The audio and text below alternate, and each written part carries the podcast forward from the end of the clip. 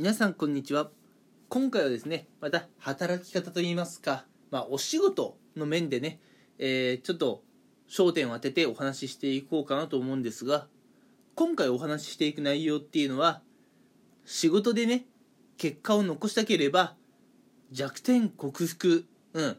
自分の弱みをね直すというところは後回しにしましょうという話をしていこうかなと思います。うん。まあ今のね私の話を聞いてえそうなの？って思う方結構いたんじゃないかなと思います。うん。というのも我々ってこう学生だった頃からねこう弱みを克服しようとかね弱点克服しようとは結構言われてたと思うんですよ。例えば皆さん学生時代を思い出してほしいんですけれど受験生の時って、うん、苦手科目をねなんとか克服しようとしてませんでしたか？うん。いや私もね夏休みとかにねあの本当に苦手な英語とかを何度も何度も勉強させられた記憶ありますけれどね。うん。ただあれって受験で絶対に必要になるからってもう分かってるから仕方なく弱点克服とかするんですよね。うん。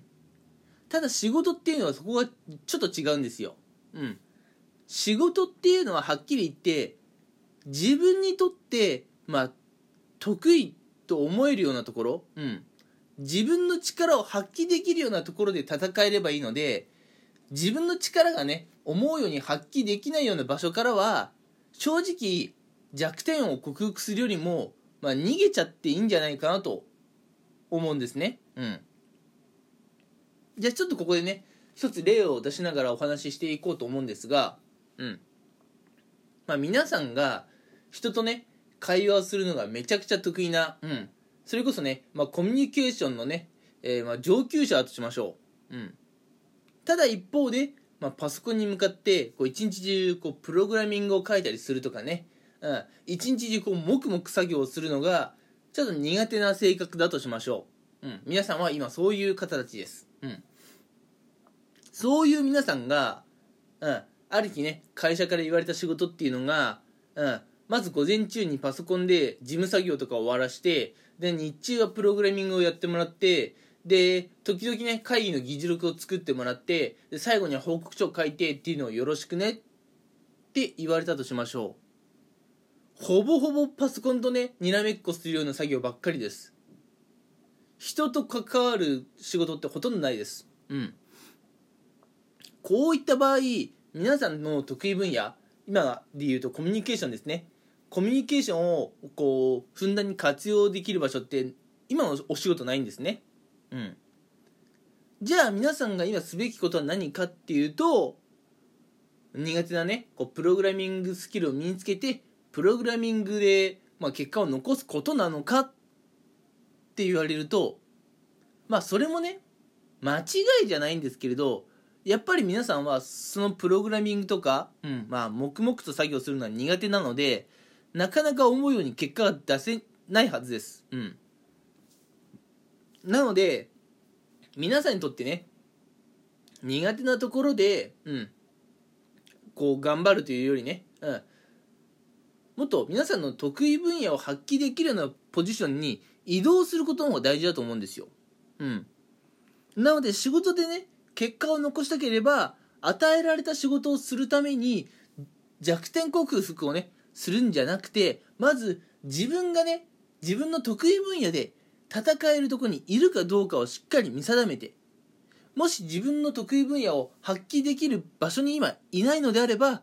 自分のね得意分野を発揮できるようなポジションにねまず移動することが大事かなと思います。例えば今のお仕事であればあの、まあ、プログラミングをねなんか書いたりだとか議事録を書いたりっていう仕事じゃなくて例えばねもっとこう営業の方をやらせてくださいってね、まあ、上司の方とか人事の方にねお願いをするなりして、まあ、とね人と関われるようなところに移動した方が今のねケースの場合、まあ、皆さんコミュニケーション得意なわけですから皆さんの実力がね発揮しやすいわけですよ。皆さんの実力が発揮しやすいということはそれだけね皆さんが仕事で結果を出しやすいということなんですよ。うん。なのでまあ仕事で結果を出すためにねうん、多少嫌な仕事も皆さんあるとは思いますそのために、まあ、弱点をね克服しなければならない瞬間っていうのはあると思うんですが正直それは2の次3の次まずは皆さんが皆さんの得意分野でねこうしっかり戦えるかどうか、うん、戦えるような場所にいるかどうかっていうのをしっかり見定めてそういうところにまず身を置くことから始まるんじゃないかなと思います。うん。なので、お仕事では弱点を克服するよりもね、自分の強みを発揮できるような場所にまず移動することが大事かなと。うん。どうでしょう？あのー、少しね、例えを交えながら話してみたんですが、まあ、皆さんにね、伝わればね、えー、よかったかなと思います。うん。それにね、やっぱ弱点克服している瞬間っていう結構やっぱ皆さん疲れますよね。弱点を克服する過程で、まあ私なんかね、受験勉強やっていってまさにあったんですけど、自分なんかどうせダメだっていうふうにね、どうしてもネガティブな思考に陥りやすいんですよ。うん。で、ネガティブな思考に陥る人って本当にね、仕事のパフォ、仕事のね、パフォーマンスが悪くなるので、これめちゃくちゃ結果出しにくいんですね。うん。なので日々弱点克服に追われるよりも自分の得意なところにねまあ身を置きに行った方がいいっていうのはねこれ何度も何度もね、えー、言いたい話なんですよ。うん。弱点克服しようとすると心身ともにも疲れますしまずね皆さん、えー、自分の得意分野のところにね身を置きましょうというお話でした。うん。仕事で結果を出すためにはね弱点克服は二の次なんだって聞いてえ嘘でしょと思った方がね、いるかなと思うんですが今回はねこのラジオを聴いて少しでもあまあそういう考えもあるのかなというふうに思っていただければ嬉しいです。はい。ということで今回のラジオはこの辺にしたいと思います。最後まで聞いてくれてありがとうございました。